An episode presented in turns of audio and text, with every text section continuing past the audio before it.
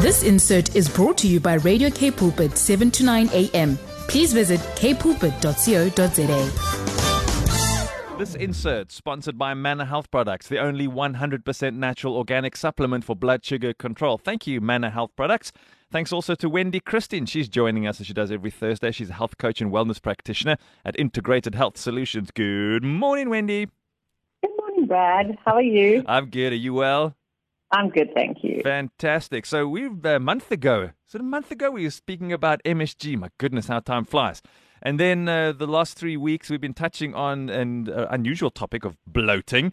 But uh, many times during that conversation, Wendy, touching on the importance of knowing what's in our food that's causing the bloating. And that brought us to this point uh, this week to saying, let's go and have a look at what's happening on food labels. And if we can understand what it all means, we can hopefully make some better food choices. Yes, um, I think also, you know, we all are going to eat something out of a package at some point. I think that's just the nature of food these days. Um, some of us are going to eat more foods out of packages than others, but it's very important to know what is in that food, what are you choosing to put into your body, Hmm. and how is it going to benefit or potentially not benefit your body. Before we have a look at what the different categories are on that food label, is our food labeling in South Africa? I mean, is it is it up there? Is it world class? Uh, uh, are we doing it well? Well, I'm not entirely sure. I know that there are definitely loopholes in Mm. food labeling, and there are minimum requirements or things that they can get away with. So I I can't say for sure, but I certainly know that most of the products would have some of the ingredients, but not everything is listed, or not everything is listed as harmful. I see. So yeah, I'm. Uh, it, it's a bit of a grey area for me that one. Aha. So uh, let's have a look at some of the things that we might find on a food label.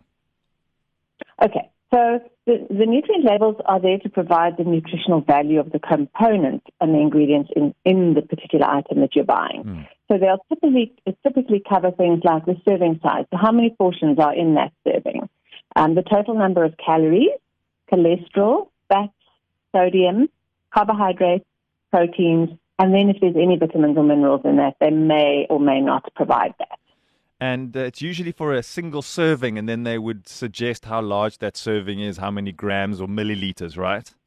Usually, yes. So, but sometimes there's more than one serving in a package. So you might, might see a single column or you'll see a double column. And if there's more than one serving in that package, then they will say, so say per 100 grams it is so, so much, but per 30 grams it's so much. And then that way you can work out how much, if you're eating only 30 grams, how much of that is going to be going into your body. So I guess for people who are watching what they're eating or counting calories or, or trying to be very specific around their uh, their diet and, and what they're consuming, then they need to make uh, note of these labels and then weighing their food. I'm guessing to, to be as accurate as possible.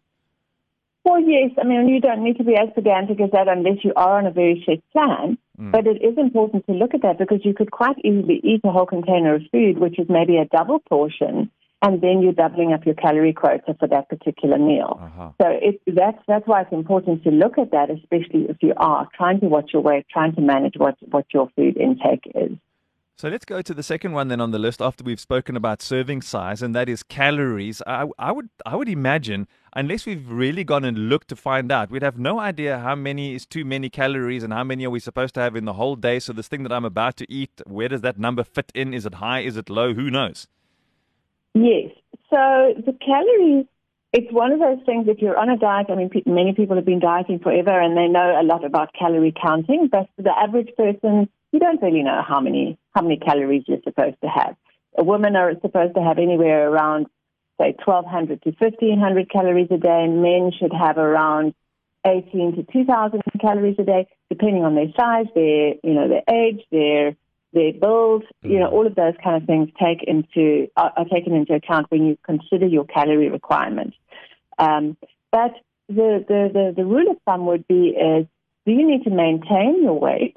Do you need to gain some weight or do you need to lose some weight? Mm. So if you are in that scale where you're needing to lose some weight, then watching the calorie intake is quite important. And the calories are the energy that each serving is providing. And that doesn't mean now you can jump around and, and you know, have, you're not fatigued. Mm. It means energy in the form of fuel for your body. food, what is that food providing? So it's that type of energy. And calories can be very high in high fat foods or in high sugar foods. Something like peanut butter is one of those things, you know. You think, oh, I'm just having a little bit of peanut butter. Meanwhile, you've hit 150 calories and all you did was spread some on a sandwich. Yes, exactly. But then there's certain things that you, you would outweigh. So if you're looking at calories um, in, in a nut butter, for example, mm. that is going to give you a higher calorie count, but it's, it's lower on the glycemic So you've almost got to weigh up which is going to be the better option for me. But we still need to have that in mind we can't just be eating bucket loads of whatever it is because it is going to have an impact somewhere. Yeah, and uh, you've shared this with us before. It's not just as simple as calories in, calories out. You know, I'm t- I'm eating 500 calories here with this meal that I'm sitting down, and then I'm going to go to the gym and burn 100. Now I've got space. You know, uh, it doesn't. It's not quite yes. that simple math that you you've explained this to us before. Yeah, no, unfortunately, it's not.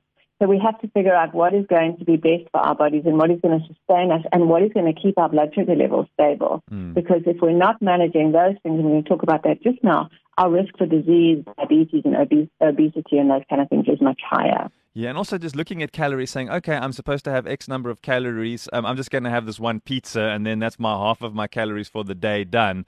Uh, it's not so much that because we're not necessarily getting the proper nutrients in, in our bodies if we're just looking at how many calories is in a particular item of food. That might offer us very very little in terms of what we really need fiber and and all of the things that are essential for us to thrive. Exactly.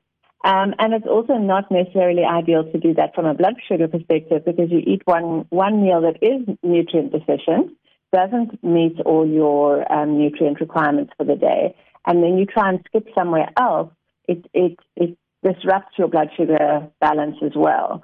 So it, it's, yeah, it's not really ideal to do it. It's better to be eating smaller portions, lower calorie meals more frequently so that you've got a sustainable amount of energy for your body to cope with. Yeah, I think uh, just before we move on, for what I'm hearing, sometimes we, we think calories is all about losing weight, uh, and yes, uh, th- that is part of it. But that's we're about fueling our bodies to be efficient in what we have to do every day. Sitting in a classroom, sitting in an office environment, being outdoors, whatever we need to do, we need to see fuel. I mean, we need to see food as fuel. Uh, if I'm understanding you correctly.